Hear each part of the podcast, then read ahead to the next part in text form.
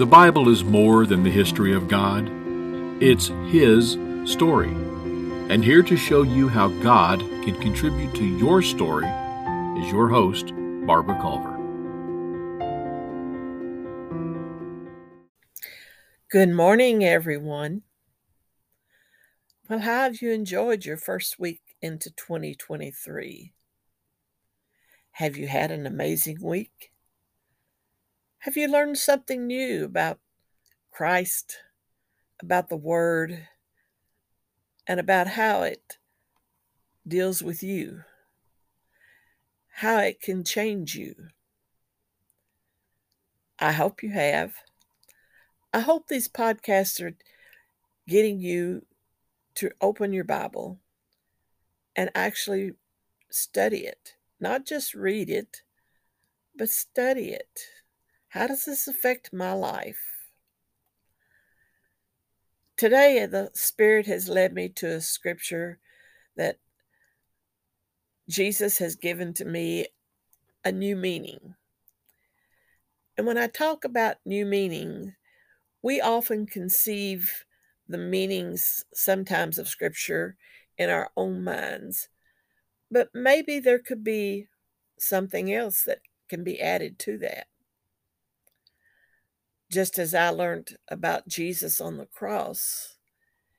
I love it now that in my season of life now, Jesus is teaching me little passages that we kind of overlook, we forget about, and we don't think anything about them. We don't study it and think about how it deals with that passage.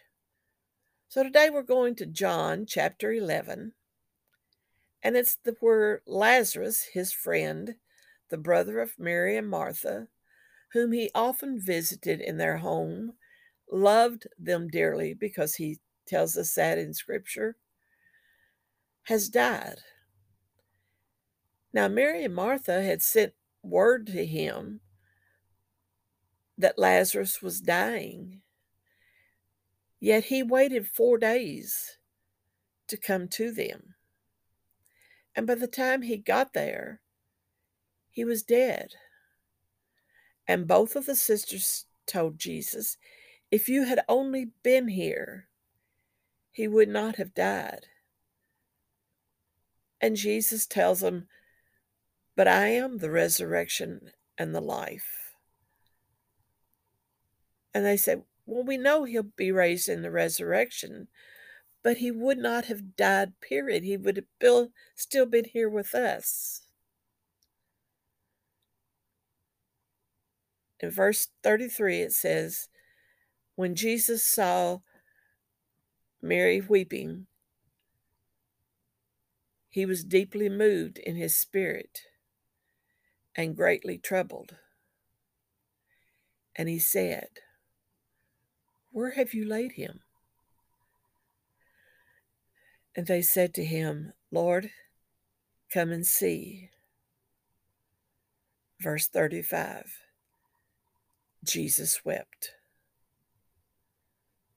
And the Jews said, See how much he loved him. Now, when we read verse 35, Jesus wept, as which is the shortest verse in the whole Bible we're often thinking about the fact that they were so upset with losing their brother. And it hurt him to see them upset and the emotions that was going on among the friends, even. But have you ever thought about the fact that when Jesus came to earth, he came here to experience life like we experience life. He came here so that he, when he returned to heaven and we cried out to him for help, he would know how we feel. He would understand everything about our emotions and the way we deal with them and how we handle other people everything about us. Well, have you ever considered in your life how you have brought disappointment to your very best friends, maybe your family? You've disappointed them, and they don't understand why this is happening. Why would you disappoint me? Well, think about Jesus and Mary and Martha for a moment. They were his best friends. They followed him everywhere. They served him supper at their house many times. And they knew that when he got the message that his best friend Lazarus was dying, he would be there because he loved him. Have you ever felt like in your life Jesus wasn't there when you really needed him? I think if we're honest, all of us have at some point or other. But when Jesus saw how disappointed his friends were, it troubled him. He went, This is mo- an emotion I haven't dealt with. And suddenly now I'm faced with the fact that I have disappointed my best friends.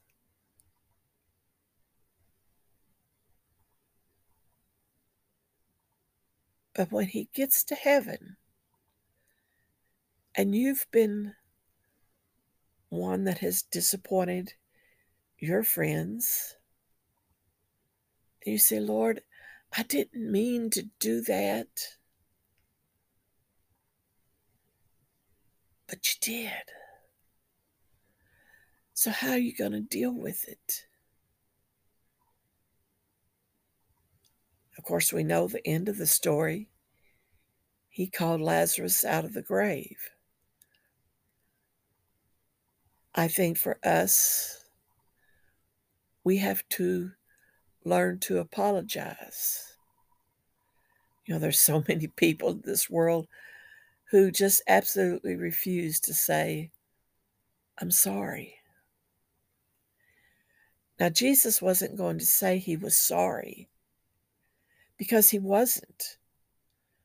He had a purpose and he had a reason for that happening. When you disappoint people, God can take that disappointment and turn it into a lesson about life that you're not perfect. You can't be everything to even your best friends at all times. There's times in your life when you are going to disappoint people.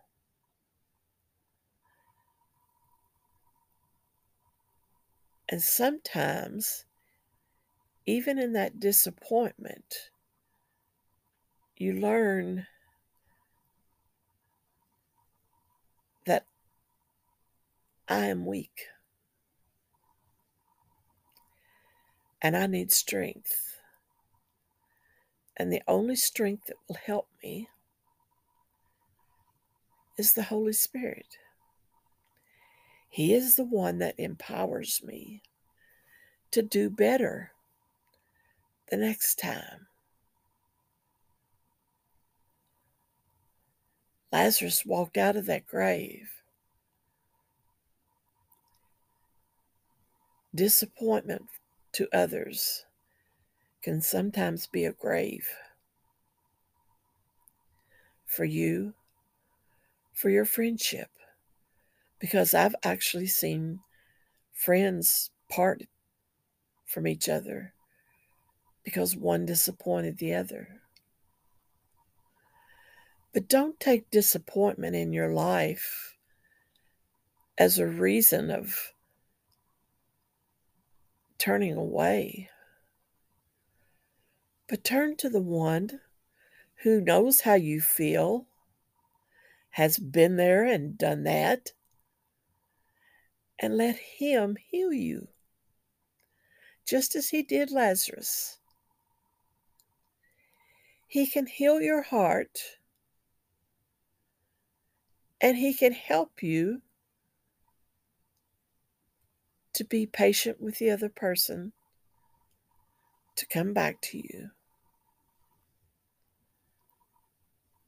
Now, there was probably a big party when Lazarus walked out of that grave. His sisters were so glad to see him. And when there's disappointment between friends, there has to be a healing. There has to be a returning and an acceptance that yes, this happened. But now let's let God use this to help us grow, to be better friends, and still trust each other. Hey, there have been times in my life when I've disappointed my husband or he's disappointed me. But we're still together because I've learned in my life to not let disappointment ruin our relationship, but to help it grow and become better.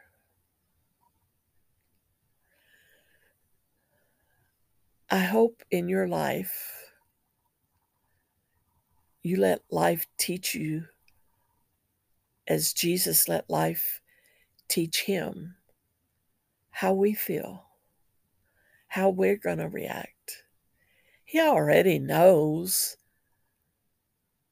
but now he really knows how we feel because he's walked that walk. But he's also talked the talk. He knew the Father would bring them back together.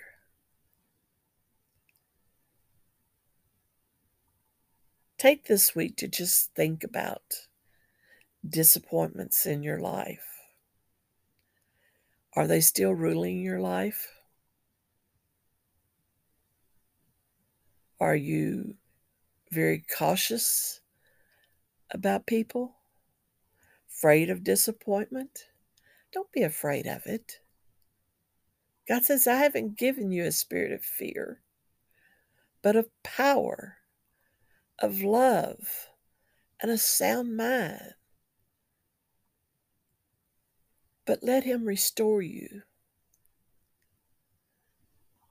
and let Him take you to the next step of faith because that's what it leads to. I hope this week you'll think on these things. It will make you a better Christian, a better friend, a better wife or husband, but most of all, it will make you open your eyes to the Word of God and let you see yourself walking as Jesus walked, living as He lived. And it will make you change who you are. You have a blessed week. And until next time, bye for now.